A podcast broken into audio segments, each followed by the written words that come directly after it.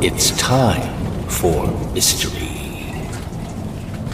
Mystery Radio X. X. X.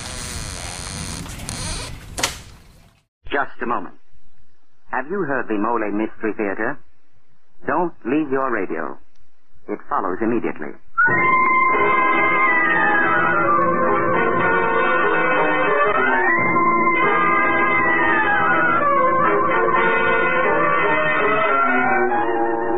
Mole, M-O-L-L-E, E. the brushless shaving cream that guards your face with a special protective film, presents the Mole Mystery Theater. This is a series of programs designed for mystery fans and for all lovers of exciting, suspenseful entertainment. Every Tuesday night at this time, you are going to hear one of the great mystery stories of the past, the present, or the future. They will be selected and brought to you by Mr. Jeffrey Barnes. Mr. Barnes, who has made a lifelong study of mystery fiction, is a connoisseur of fine detective stories. Mr. Barnes. Good evening and welcome to the Mole Mystery Theater. Our story tonight is a fast paced, up to the minute mystery by Dwight V. Babcock. It's titled Homicide for Hammett.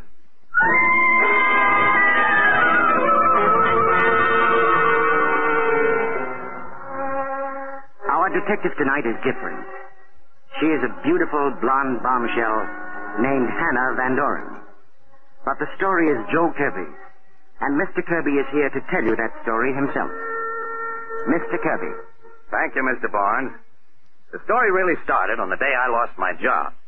I'd been selling high-priced cars and had wrecked a custom-built job that sold for 15000 Well, that afternoon, I met my friend Terry O'Connor at his office, and we started out for a short beer. At our place. Don't seem very worried about losing a job, Joe. Oh, why should I? You've been a sports columnist on that paper so long, Terry, you've forgotten how easy it is to get a new job. How are all the little O'Connors? Well, I don't want to know when you're coming over to dinner again. I tell her anytime I'm invited. Hey, it's quarter to six. I've got to make a phone call. A babe, I suppose. Nope, a new job at a defense plant. Look, I'd better duck into this drugstore. I'll meet you at Malone's bar in about ten minutes. Okay, Joe, but hurry. Remember, I got a family to go home to. Okay, Terry, I'll be there. Save me a beer.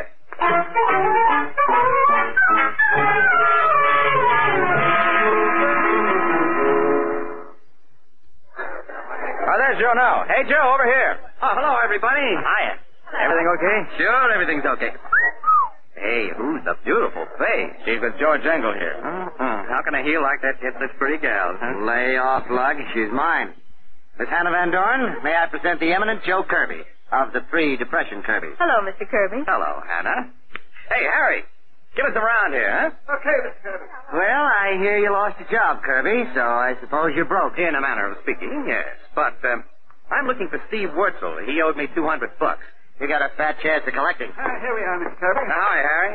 Say, have you seen Steve Wurzel around? Uh, no, he hasn't been around all evening, Mr. Kirby. Funny, this is one of his hangouts. Well, here's to you, Harry, the best bartender in town. Who is this Steve Wurzel, Mr. Kirby? The spoiled son of the head chemist of the Smith factory. And when I say spoiled, I mean rotten. Sounds like quite a lad. A heel. And I'm going to collect my dough from him tonight or take it out of his hide. I know an easier way to make money. How about coming out to the racetrack tomorrow? I got a good horse in the fourth. Well, that's an idea. But I'll need the dough Wurzel owes me to take Miss Van Doren with me. What's your number, beautiful? I'm in the book. Uh, Hey, hey, stop trying to chisel in on my woman. On second thought, maybe she's just what a deadbeat like you deserves. Sour grapes. You're just jealous, Engel. Down around City Hall, they call her Homicide Hannah, the gorgeous ghoul. She's bloodthirsty. She goes around hoping for a homicide to happen to somebody. This beautiful girl? Say it isn't so. But it is. I write up crime stories for True Crime A magazine. scandalous profession for such a fair flower of womanhood. What's the world coming to? A girl has to live. Ah, I understand, my dear. And I'm just the little fella to show you how to live well. Now, I'll call you for that date in the morning. Now, if you'll excuse me, I've got to get my beauty sleep. You coming with me, Terry?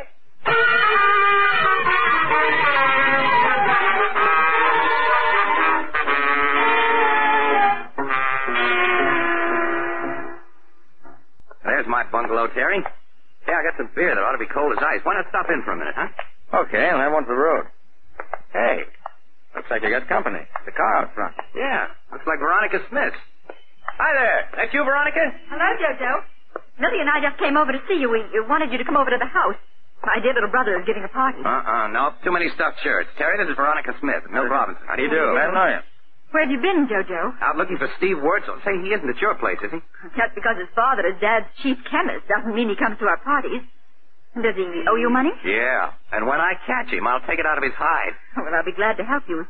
He's a termite. Hey, we were going to have a nightcap. Want to come back and join us? Mm, No, not now, Jojo. We, uh, we have to get back to the party. Goodbye, Mr. O'Connor. Come on, though. Yes, Veronica. Uh, I'll be seeing you, Jojo. Yeah, so long. Good afternoon. Bye. Glad to meet you. Now, what was the matter with her? What do you mean? Well, she seems jumpy. Well, let's go in and get our nightcap, huh? Okay, my friend. Uh-oh. What's wrong, Joe? With the keys in the lock. Hey, I'm sure I didn't leave it there. Well, who else would, Dope? Come on, come on, open up. Okay. There we are. Yeah, I wonder how Veronica happened to... Hey, there's a man on the floor. It's Steve Wetzel. How did he get here? Joe. Joe, he's dead. Well, what do you know? The lousy double crosser getting himself killed before I can collect from him. On my carpet, too. Now, wait a minute, Joe. This is serious. You told a lot of people tonight you were looking for Steve. And the policemen think you found him. That knife is back yours? Yeah. My paper knife. But I was with you. Not all the time, Joe. We were telephoning, that's right. Malone's bar is only two blocks from here. I certainly don't have an alibi. Well, I know you didn't do it, Joe, but the cops won't. Hey, look, you better come and spend the night at my house. I'll swear you with me all evening. Then we can come back and discover the body in the morning. Yeah, guess it's the only thing to do. Okay, Terry, let's go. Let's stop in at the Hofbräu on the corner and get that drink. I need it now.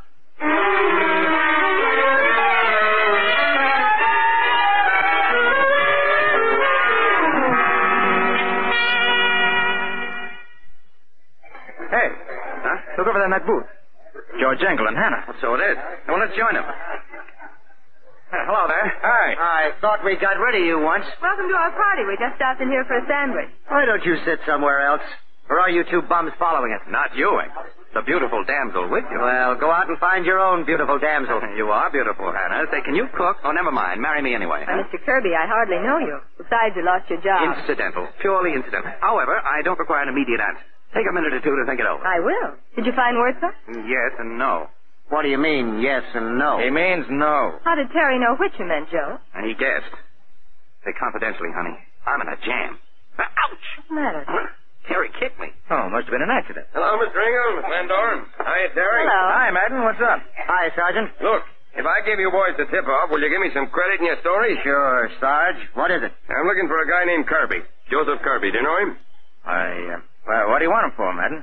Murder. A murder where? And we got a call to investigate his apartment. We went right over to his joint. and There was this stiff laid out on the rug with a shiv stuck in his heart.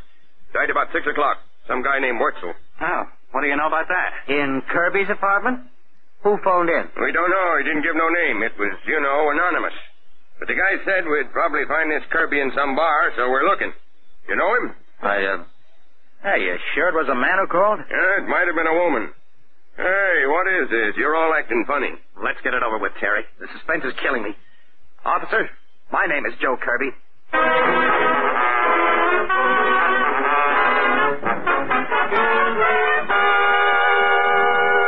Here he is, Inspector. I found him in a bar around the corner. Okay, Madden. For the record, Kirby, what's your full name? Joseph Jefferson Kirby. What are Miss Van Doren, Engel, and O'Connor doing here? We were with Joe, Inspector, so we came back here to see if we could help him. And Joe didn't kill Wurzel either. Take it easy, O'Connor. Nobody said he did yet. But we're going to find out. Did you kill him, Kirby? Sure, he killed him. What's Why, the Jojo, idea, I- George? I Engel? did it all for you, baby. It's a Christmas present. A homicide for Hannah. There's your motive, Inspector. Why, for two cents, I'd punch you in the nose, Angle, joking at a time like this? Don't try to be funny about this, George. Terry's right. I know he wouldn't do it. Did you, Joe? No, Ah, I'm afraid not. Not even for you, Hannah. Anything else, but not that. Hey, wait a minute. I'm still handling the investigation around here. Where were you between five and six this evening, Kirby? He was with me. All the time, O'Connor? No, I wasn't with Terry all the time. He was looking for Steve Wurzel. Very interesting. Why did you want to see him, Kirby? Well, Well, Wurzel owed him money, and Kirby said he was going to collect. Or take it out of Wurzel's hide. can't you keep your mouth shut, Angle? What are you trying to do? I was only kidding. If Kirby did kill Wurzel, we'd all owe him a vote of thanks. You're in a tough spot, Kirby. You better talk if you want to get out of it. Well, Inspector, I don't know why Wurzel came here or who killed him. I wasn't in the apartment. Can you give me an alibi for this evening? Well, I met Terry about quarter to six. At six, I left him to make a phone call. Yeah, who'd you call? I tried to get the Morse plane factory, Mr. Harris, but he wasn't there. And then? I joined Terry at Malone's bar. We've been together ever since. That's right. Well, I guess that's about all for now. But you're not in the clear by any means, Kirby. I won't pull you in yet. Thanks for nothing. Well, Terry, my boy, how about you and me getting down to the paper, knocking out some copy of this murder? It'll be a scoop for it. Yeah, just a better. Uh, coming with me, huh? No, uh, I want to stay and talk to Joe a few minutes. what are you up to, Miss Sundorn? Why, nothing, Inspector. I, I just want to have a private interview with Mr. Kirby, so when you solve the case, I'll have all the background I need for a surefire magazine. See? I see. I want to get it now before Mr. Kirby has to start combing reporters out of his hair. Well, I wouldn't worry about that. I'll leave Madden outside the door, just so Kirby won't be bothered, of course. Of course. That's nice of you, Inspector. Now get out, all of you. I can't get my interview with you cluttering up the place. Okay, so long, Adam. long, Joe. See you later. Well, uh, darn. Chilly in here, isn't it? Hmm. I'll light a fire. See, you know, I used to be a Boy Scout. I can do it with three matches or less. You're a crazy sort of guy, Joe. Maybe. Hey, um, what's this guy Engel in your life? George is an old friend. Why? I just wondered. Don't your folks worry when you stay out all night digging up murders? I haven't any folks.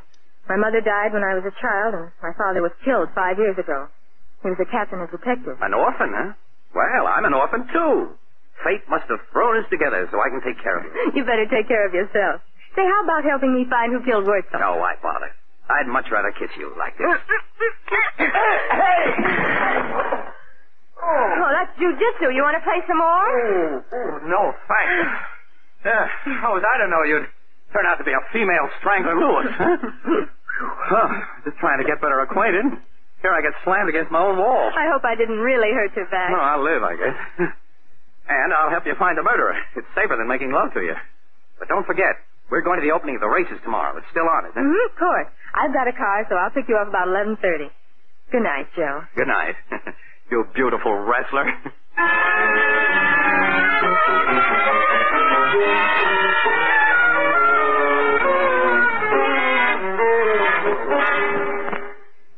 Who is it? It's me, Madden. There's a couple of people here to see you. Miss Veronica Smith and Milton Robinson. Send him in. Oh, hello, Veronica. Hi, Milt. I just had to come to see you, Jojo, after reading this morning's papers. Horrible. Sorry for you, Kirby. I just got up. What did the paper say, Veronica? You're suspected of killing Steve Wurzel in a fight about money. My, my, how these newspapers do exaggerate. Say, were you inside my place last night, Veronica? No. No, we weren't, Jojo. We we just knocked on the door and there wasn't any answer, so we left. That's when we met you. Then why wouldn't you come back with me? Well, we we had to get home. I had to get to the party, and Milt had to get home to his mother. You see, she's blind and she gets frightened when Milt is away too long. I- isn't that right, Milt? Yes, indeed, Veronica. Yes. Okay, that's your story. I didn't mention you to the cops, anyway. Thanks very much. Madden said you're up, so I'm just walking in. Oh, oh I didn't know you had come. That's all right, Hannah. Hannah, this is Veronica and Milt. How do you do? Hello. Jojo, your taste is improving. She's a lovely blonde. And that she is, and we're off to the races. You all going? Yes, we are, and I have my station wagon. We can all go together. Swell. Well, what are we waiting for? Let's go.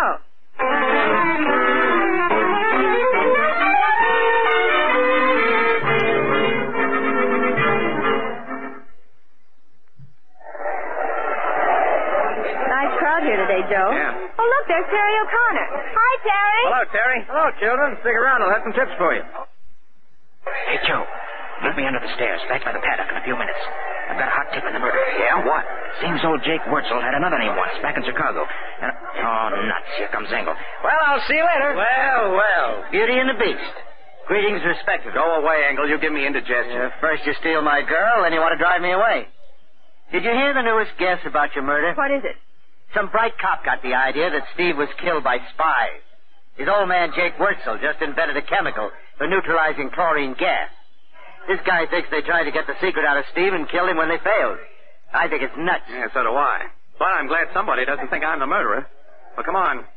Let's get away from here, Hannah. The air's bad. You know, I'm covering the murder now. You wouldn't care to give me a statement, would you, Mr. Covey? Yeah, stay away from me. Unquote. Hey, Hannah, would you do me a favor? Wait here a minute. I have to go to the paddock and see a man about a horse. Mm, I want to go along. You're going to meet Terry, and it has something to do with the murder. I heard him. That stage was for Terry Miles. Okay, come on. Where's your secret meeting place, Mr. Conspirator? Around the corner here. Under those back stairs. Right over here. Right over there. But no Terry. Hey, look. He's on the floor. He's hurt. Hey, Terry! Terry, Terry, what's the matter? Terry. He doesn't going to answer, Joe. Can't you see the knife in his throat? He's dead. Yeah, I see. But what about you, Joe? If the cops find you here with another murder, they'll. Oh, what do you mean, if? Here comes one right now. Let me do the talking, Joe. No, not me. I'm getting out of here. There's something I've got to find out. I'll see you later. Hey, you! Stop! In the name of the law! On! That's fine! Good luck. Good luck, Joe.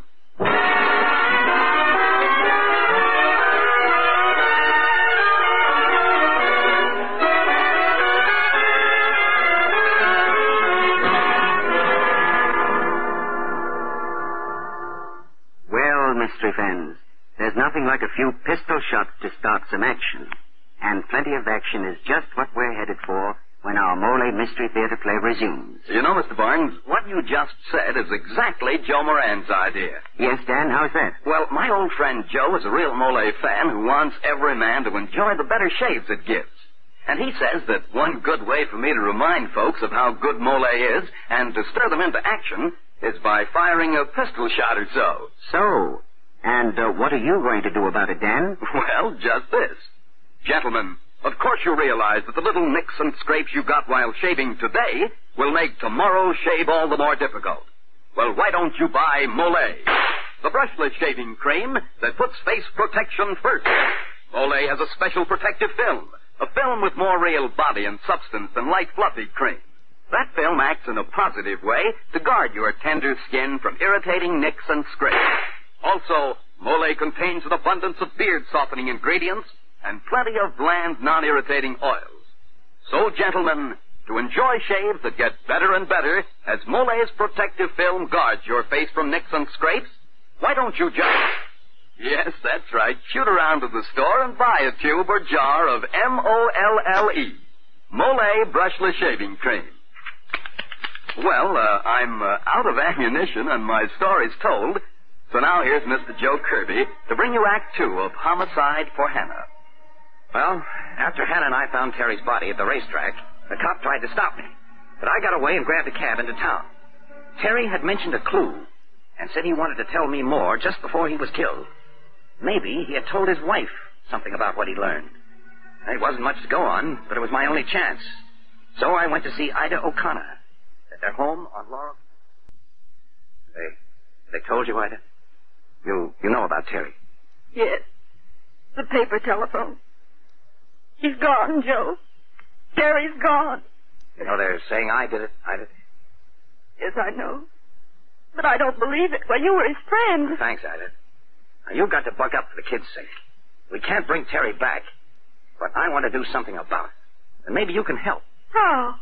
When Terry was home last night, did he say anything about what he was working on, about what happened at my place last night? Well, yes. He, well, he was all excited. He, he said he had a chance to clear you completely, and and it would mean a big bonus for him, and maybe a raise. Where had he been, Ida? Well, he'd been at the office going through some old newspapers. He showed me one of the clippings. A clipping? You remember what it was about? It was about a murder trial in Chicago back in uh, 1925, I think. A man named uh, Wilson had killed another man, had been acquitted. There were pictures of the man. I, I didn't read it except for the headline. Hmm, It's not very definite, but I'll try to run it down. Now, you keep your chin up, Ida. I'll get Terry's murderer if it's the last thing I do.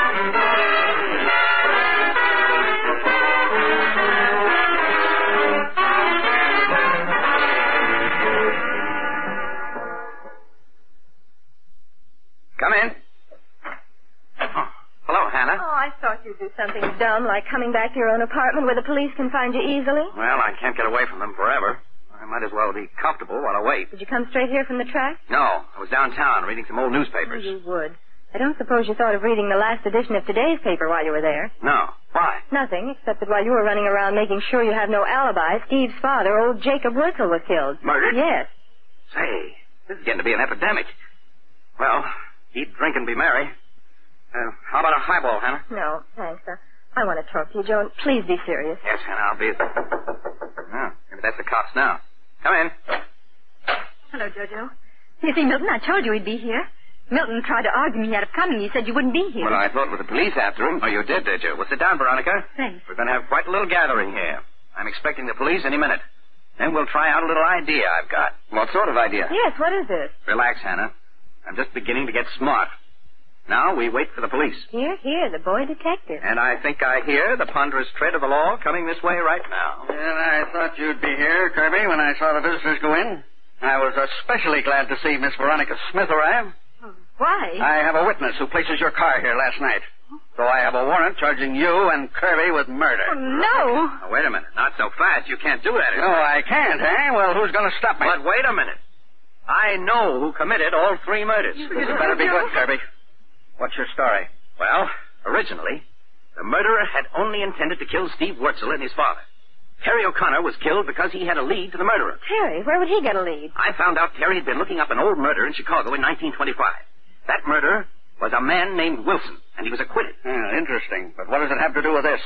There were pictures in the paper. Wilson was Jake Wurzel, Steve's father. And Jake Wurzel killed somebody? Well, Wurzel or Wilson was a cosmetics manufacturer then. He put an eyelash dye on the market that contained poison, and several people were blinded.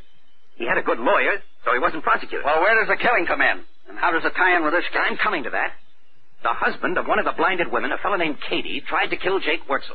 But Wurzel killed him first. So Wurzel changed his name and came out to Hollywood? Right. Well, that blind woman and the man who was killed had a son. Aha, I'm beginning to get the idea. Right. I'm betting that son grew up with one idea.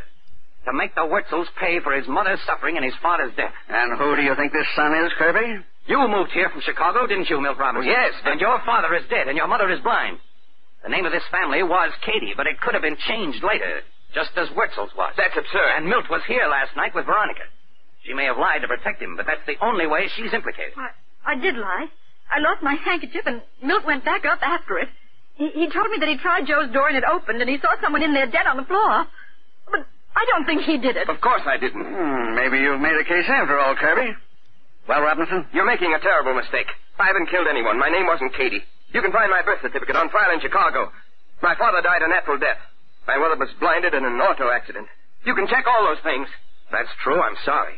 But it seemed right. I ought to let you stew in your own juice, Joe, for holding out on me, but I know who the Katie boy is. You know. Hannah, you do. Who is it, Miss Van Doren? I'm almost sure it's George Engel. What, the newspaper reporter? I know he's from Chicago. His father's dead, and so's his mother, but she was blind. He told me about it and seemed very bitter. And he did overhear Terry telling me that he had a clue. He could have reached the paddock just to hit him. I'm sure it's George Engel. He fits all the way Hey, around. wait a minute, though. He couldn't have killed Steve Wurzel. He was with you all evening. No, he wasn't. There wasn't any reason to mention it before, but he left me at the bar for almost a half hour between 5 and 5.30, the time when Steve was killed. That's just about when Terry and I left his office. You sure about those things, Miss Van Doren? Positive, Inspector.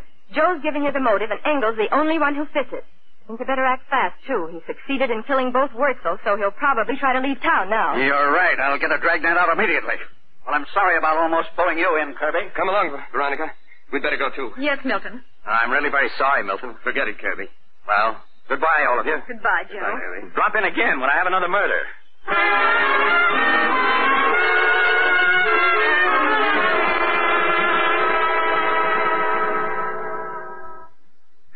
well, Hannah, that's what I call beautiful teamwork. And we collect the $5,000 reward that the newspaper put up for information leading to the arrest of Terry's murderer. Say, I'd forgotten about the reward. 2500 each. I don't want mine, though. I want it turned over to Ida O'Connor, Terry's widow. Okay. I guess I can be as generous as you. I'll turn my share over to her, too. Well, happy days, partner. We'll die broke but happy. You're a sweetheart. Now, wait till I mix a couple of drinks. We'll have a toast to that. Don't rush off, Kirby. George. Yeah. Little Georgie, your pal, with a gun, you'll notice. So don't move. I was out in the kitchen, heard the whole thing. I hid until the cops left. I waited to kill you, Kirby. Too late, George. They know everything I anyway. know, I know. I just don't like Kirby. Cutting in when you were my girl and for generally acting smart. Besides, one more killing won't hurt my record. This one's all for you and your story. a homicide for Hannah. You rat. You didn't have to kill Terry any more than you have to kill me. But you like to kill, don't you? You're kill crazy. Well, I'm going to take that gun away from you. Stand back, Kirby. Don't Suffering cats. That's jujitsu again. He's knocked out. Cold as a cucumber. Well, my father always told me it'd come in handy. Better call the police back. Yeah, I will. Phew. Huh. Who'd think a beautiful babe like you could toss a big man clear across the room? You saved my life. I'm going to kiss you right. Oh. Maybe I better not. oh, brother, am I going to have fun? Married to a female wrestler.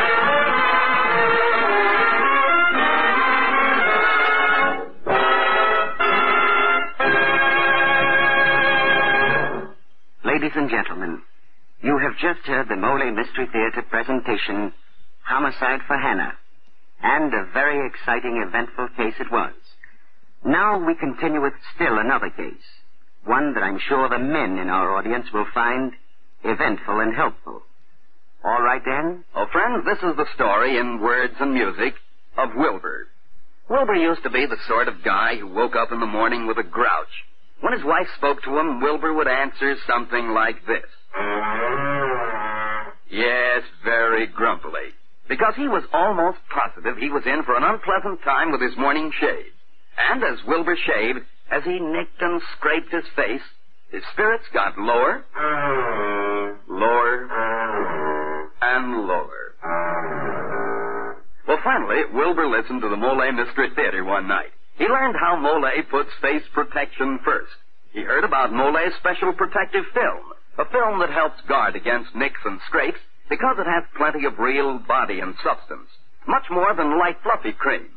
So, Wilbur bought a jar of Mole, and now he greets his wife every morning something like this. Oh, he feels swell since he discovered for himself that his Mole special protective film helps guard your face. Day after day, your shaves get better, better, and better. So, gentlemen, why don't you buy M-O-L-L-E? Mole, the brushless shaving cream that puts face protection first. And now here's Jeffrey Barnes to tell you about next week's story. Mystery fans, we were unable to introduce our new detective, Jonathan Pierce, tonight, as previously announced. But he will definitely be with us next week in an exciting story about beautiful girls, antiques, and murder, entitled The Mystery of the Seven Keys. So be sure to listen in to Jonathan Pierce in The Mystery of the Seven Keys.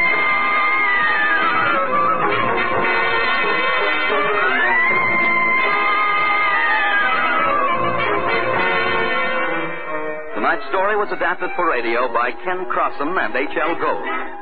The original music on this program is composed by Jack Miller. Until next Tuesday, this is Dan Seymour saying good night and good shaving for Mole Brushless Shaving Cream.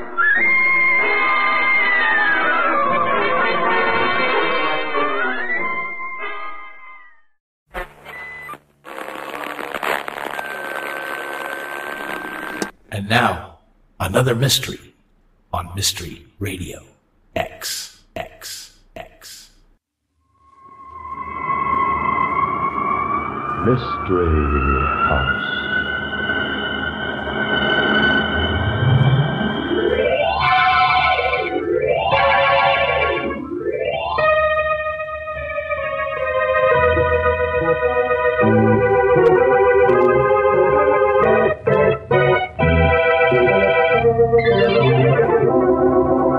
Mystery House, that strange publishing firm owned by Dan and Barbara Glenn, where each new novel is acted out by the Mystery House staff before it is accepted for publication. Mystery House.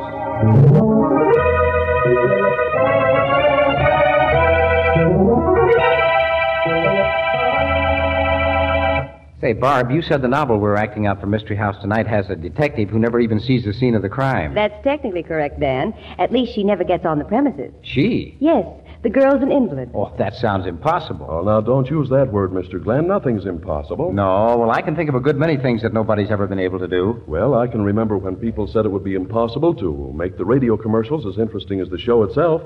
But listen to this.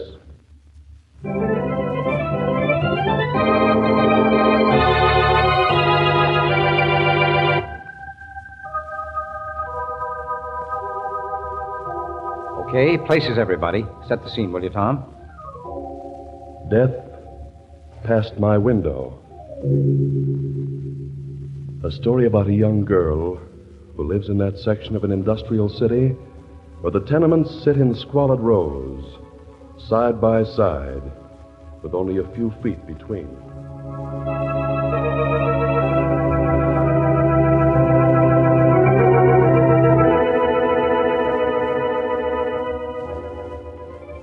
My name is Hope Graves. I've been a hopeless invalid for eight years, ever since the night a hit and run driver struck me down.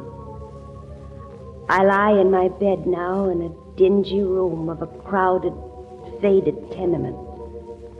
My one window stares at a window in another tenement almost directly opposite. That window and the girl who lives behind it have become friends of mine. Morning, Hope. How's the back today? Much better, thanks, Jenny. If you were telling the truth, you'd have the finest back in the world. Always better, every morning. Did Eddie bring you home last night, Jenny? Yep, as per usual. Why don't you bring him up to your room sometime, Jenny, and get him in front of your window so I can see him? Hey, not so fast, chum. Nice girls don't bring their boyfriends to their rooms. Even when the girl happens to be a nightclub dancer and the boy's a sax player in the dance band. I'll bet he's handsome. No, I wouldn't say he's handsome, but he's kind of a sweet kid. He can sit in a crowded, noisy, smoky nightclub all night long, night after night, and, and still not be there at all. Know what I mean? Mm-hmm. The way I go sailing out on the lake in a little racing sloop, like I shop the beautiful stores on the avenue. Poor kid. You with your one little window. But I do have one window. You know, Jenny, I sometimes wonder if people realize what wonderful inventions windows are. You silly goon.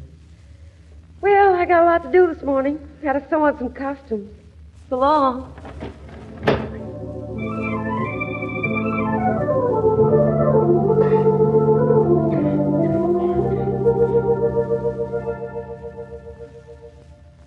Jenny's days and nights are all mixed up, like mine. It isn't really morning, but four o'clock in the afternoon. Being in bed 24 hours of a day, year after year, you forget about day and night. Time is just something to fill best you can. It goes on, on, and on.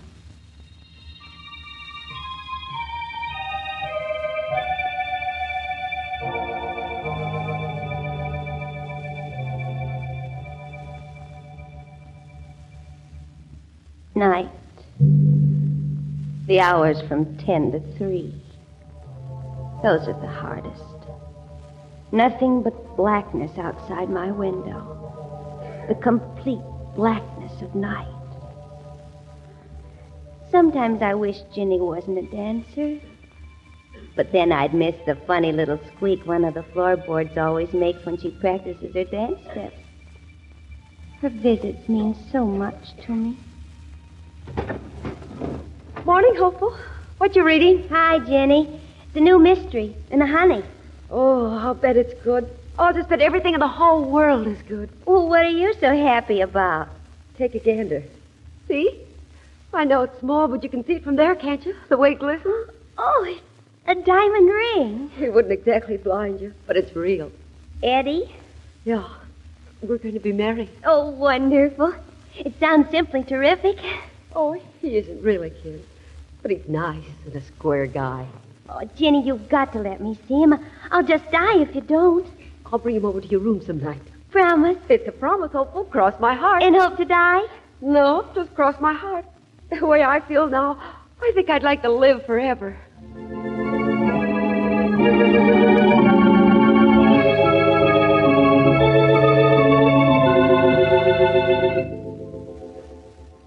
Days and nights form a pattern, not all alike, but each like some remembered one from the past.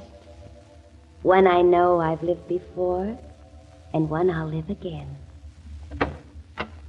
Ready for me to turn out your light, dear? Yes, thank you, Mother. I brought you something for tomorrow, honey. Oh, what? It's one of the Flamand stories The Case of the Insolent Din. I got it from the rental library. Oh, gee, it's a big book. Oh, Mother, you're wonderful. Good night, dear.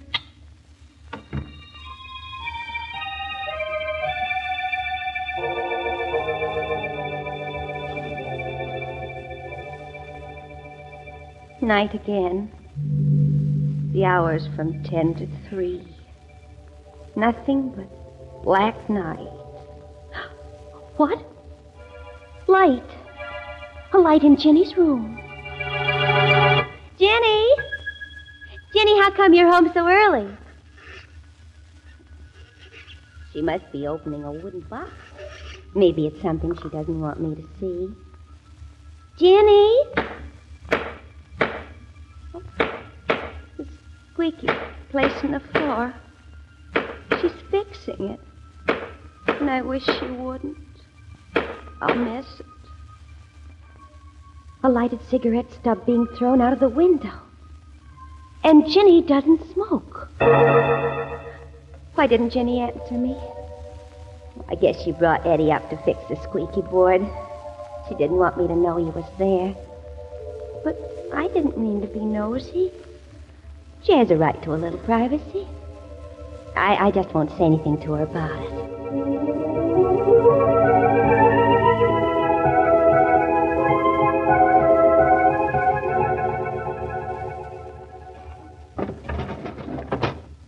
Top of the morning, hopeful. Hello, Jenny. When are you going to bring Eddie around? Gosh, honey, I've been so doggone busy. I, I see you finally got around to fixing the squeaky board in your floor. You could hear that squeaky board way over your place? Of course. It must have fixed itself then. I didn't do anything. Oh. Oh, I. Well, I, I guess lots of things do fix themselves at that. Eh, Work hard last night? No harder than usual. But we have a late show tonight. Gotta practice a little. We seeing you hopeful?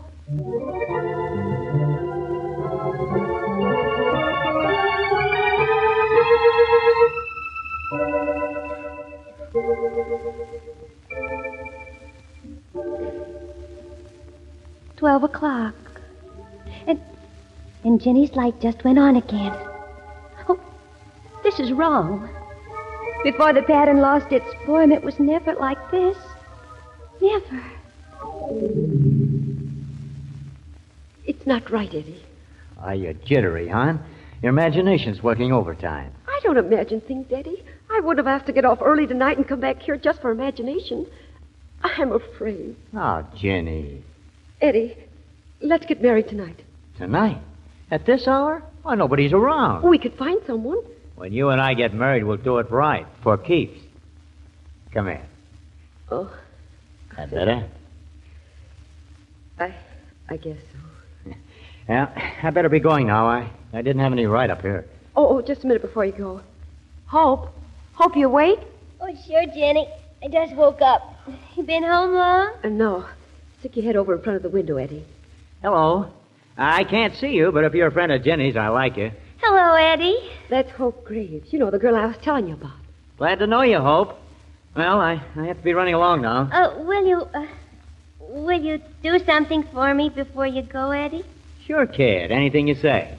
Well, uh, will you, uh, kiss Jenny goodnight in front of the window? Sure.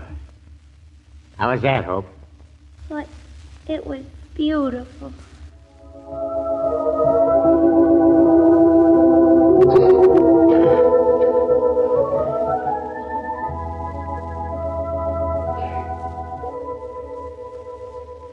Four o'clock in the afternoon. Time for Jenny to pull up her shade and start her day. That's really nice. It's funny. I've never been jealous of Jenny's dancing feet, but today I am. She has a Prince Charming, and I'll never have one. I'll go on getting excitement from books, but I'll think of Jenny and her Eddie. I'll think of the misty sparkle in her eyes when Eddie kissed her last night. I'll think of it because it was so wonderful. And because I I can't have it. Ever.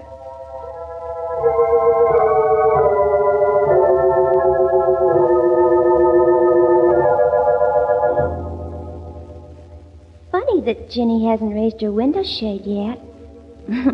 oh, probably dreaming of Eddie. But she should be up now. Jenny! Jenny? Ginny, you lazy buns, get up. It's time for you to get up. Oh, Jenny! Jenny, is something wrong? Answer me, please. Jenny, I'm worried about you. Say something, please. Jenny! All right, open up, miss. You got your landlady worried. It's Emmett Bryant, Virginia. You know, the cop on the corner.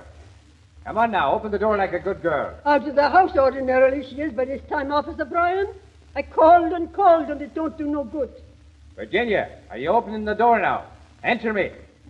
You got a pass key, Mrs. Schultz? No, these doors all got good spring locks, and the key to this one is locked. All right, stand back there, Mrs. Schultz. There's nothing for it but to bust in the door. See. Ow! Wait. Saints have mercy on her soul. That poor little kid, her head all caved in with a hammer. Wait a minute. What's this? Why, it looks like a long, heavy black silk necklace. Yeah, but it's got a snap hook on it. No, it ain't a necklace, Mrs. Schultz. What is it then? And I think maybe it's something that's going to hang a man. No, Officer Bryan, no. You're all wrong. I know what that thing is, and you're wrong. Oh, I am, am I? Oh, yes. Well, what is it then? Well, it's a thing saxophone players wear around their necks to hold their instrument. Yeah, that's what I thought it Oh, was. but it couldn't be, Eddie. It, it just couldn't be. Oh, Eddie, huh? So Virginia had a boyfriend named Eddie, and he left a saxophone card in her room. You know when he left it? Oh, I. No. No, I don't. You know his last name. You know where he lives. No. You don't know, or you just won't tell me. I said I didn't know. I heard you. But I've been around this neighborhood too long to be fooled all the time. Now, if you do know anything, kid, you should tell it fast. Why? If you know something that'd pin a murder on somebody, that somebody would try another murder to keep me from getting the answer. And you wouldn't be able to defend yourself very well.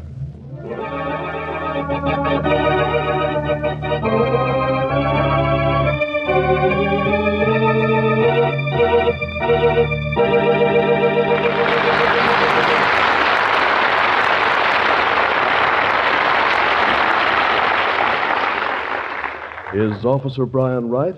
Will the murderer strike again?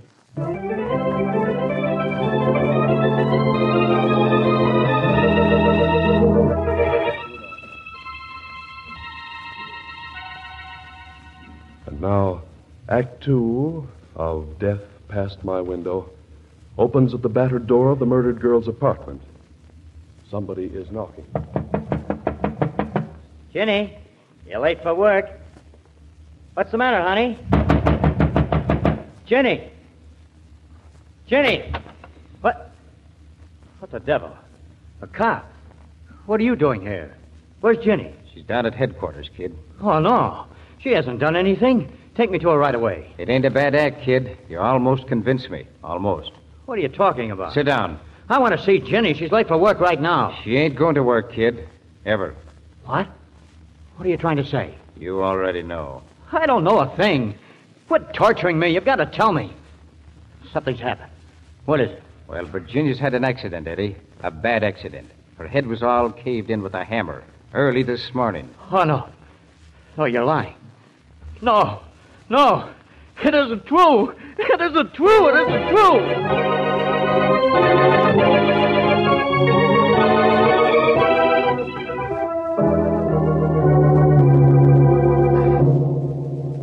This is death I've met.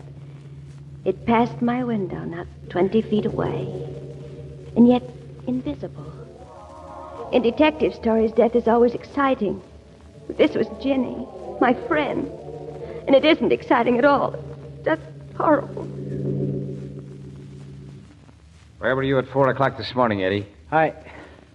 I don't know. Did you bring Virginia home? Uh, yes, yes, I did. How did you get into her room? I didn't get into her room. Eddie, no. Brian knows you were there. He found your saxophone cord.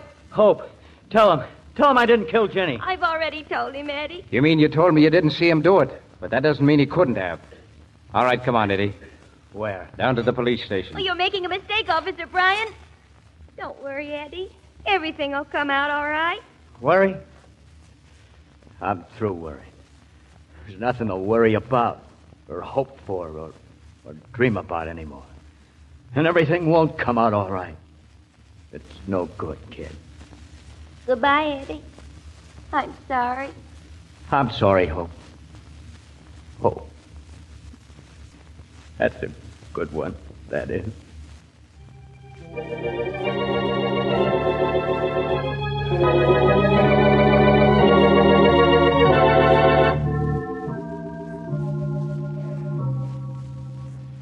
Brian caught the murderer, huh? Took him to the station.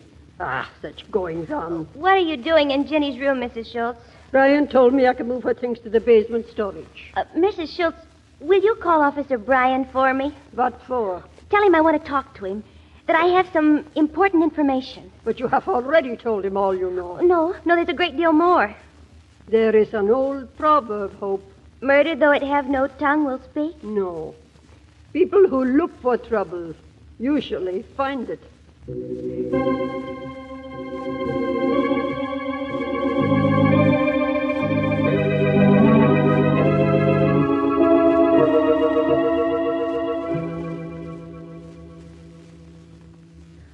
Officer Bryan, will you do what I ask then? Well, now that all depends. No, that won't do. You'll have to promise. I'm making no promises. You wouldn't want to convict an innocent man, would you? No. Promise? Well, all right.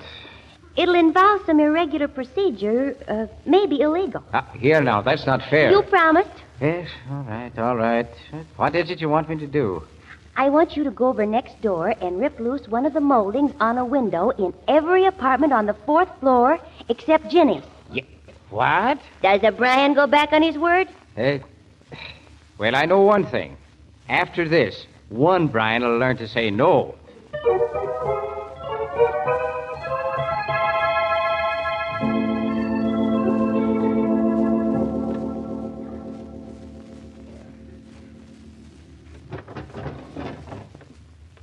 Did you get them all, Officer Bryan? Yeah, fake phone calls to get people out, breaking and entering, destruction of property.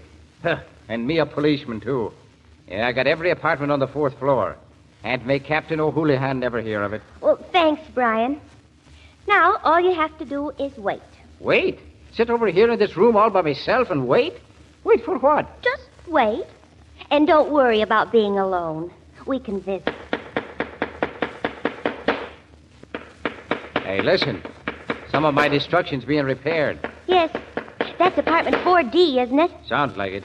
Mr. and Mrs. Gutowski. He's a section hand, and he's not the one. Not the one. What are you talking about? Oh. Never mind. Just wait. Try to have patience.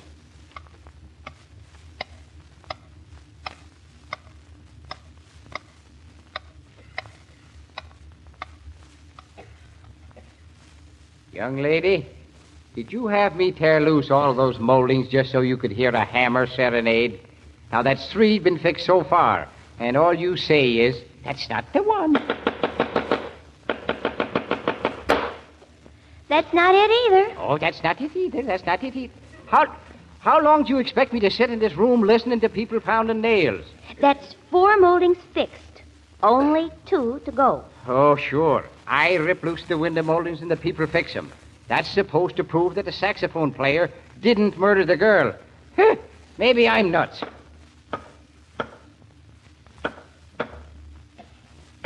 Brian! What? That's it. Huh? What apartment's it coming from? Well, uh, 4C across the hall. Get him, Brian, quick. Get him before he runs away. He killed Jenny.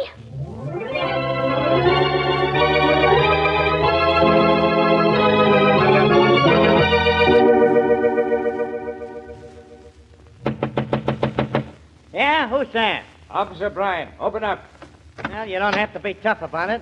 What do you want? I want you to step across the hall. The room where the babe got murdered? no thanks, pal, not me. Come on. Just step over here by this window, mister. Huh? What for? Hope, is this the man? Yes. Yes, it has to be him. Say, what kind of a gag is this? I never seen this girl before in my life. How about that, Hope? Oh, he's quite right. I've never seen him before either. See, Copper? But he killed Jenny, and I can prove it. Hey, you don't look too healthy, sister. But it's less healthy to make cracks like that if you can't back 'em up. First, Officer Bryan, there's a wide pine floor in that room, isn't there? I've never seen it. Yeah, that's right. White pine. Lie down on the bed, Brian, and then get up. What? Oh, all right. Okay. Your foot, Brian. Keep it right there on the board it touched when you got up. Mark the board with your pencil. What go, sister? You ain't gonna rope me in on any funny business. Getting interested, mister? All right, Brian. Get a hammer and pry up that board. Well, it still sounds crazy to me, but uh, well, I might as well, I guess. No, no, you don't, copper. What? Stay right where you are. Put down that gun, you. You'll get a bullet from it right through your thick head if you make a move. Now keep your hands in the air while I take your gun. And don't get any idea. What are you going to do? First, I'm gonna do what the bright girl suggested. I'm gonna pry up that board. Then I'm gonna nick you enough so you won't follow me. And then take it on the land.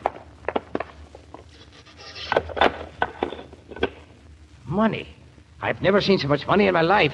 About 30 grand, copper. In nice, crisp folding dough. Yeah, but the checks, all them checks, what about them? Ah, don't be dumb all your life, copper. That's the racket. The checks are hot, lifted out of mailboxes. I got kids shoving hot checks all over town. I rented the room across the hall because I knew the dancer wasn't home nights when I'd be collecting dough and passing out the stolen check to my shills. I needed a sure, safe hiding place for the stuff. Yeah, and Virginia was working with you? She didn't even know there was such a guy as me. Until she came home early with Eddie. Yeah, yeah, that's right. She found cigarette ashes on her floor and a ground out stub right in front of my door. And she was dumb enough to start asking questions. I couldn't have her asking questions. You'll never get away with this, lad. Get back, cover, or I'll outshoot. I mean business. Hey, my eyes, my eyes, I can't see. Try to shoot me, will you? All right. Lay off me, copper. You don't have to be so rough about it. I'll be rough, all right. I can't see you, Brian. Is everything all right? Here, honey. Thanks to your flash and that mirror in this guy's eyes, he'd have shot me sure if you hadn't blinded him. I won't forget that either, sister. Ah, well, what you remember or forget ain't going to be of much importance, lad. I've got a feeling that you ain't going to be around long.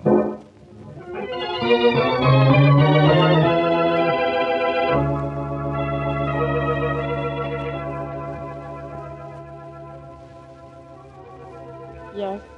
My name is still Hope Graves. I'm still a bedridden invalid. Yet, somehow, I don't feel at all like the same person who started to tell this story.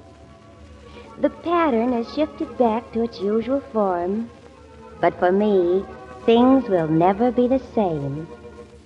I'll always know it can change, that my routine isn't set in a drab, colorless schedule that will never vary. Life, even for me, can be exciting.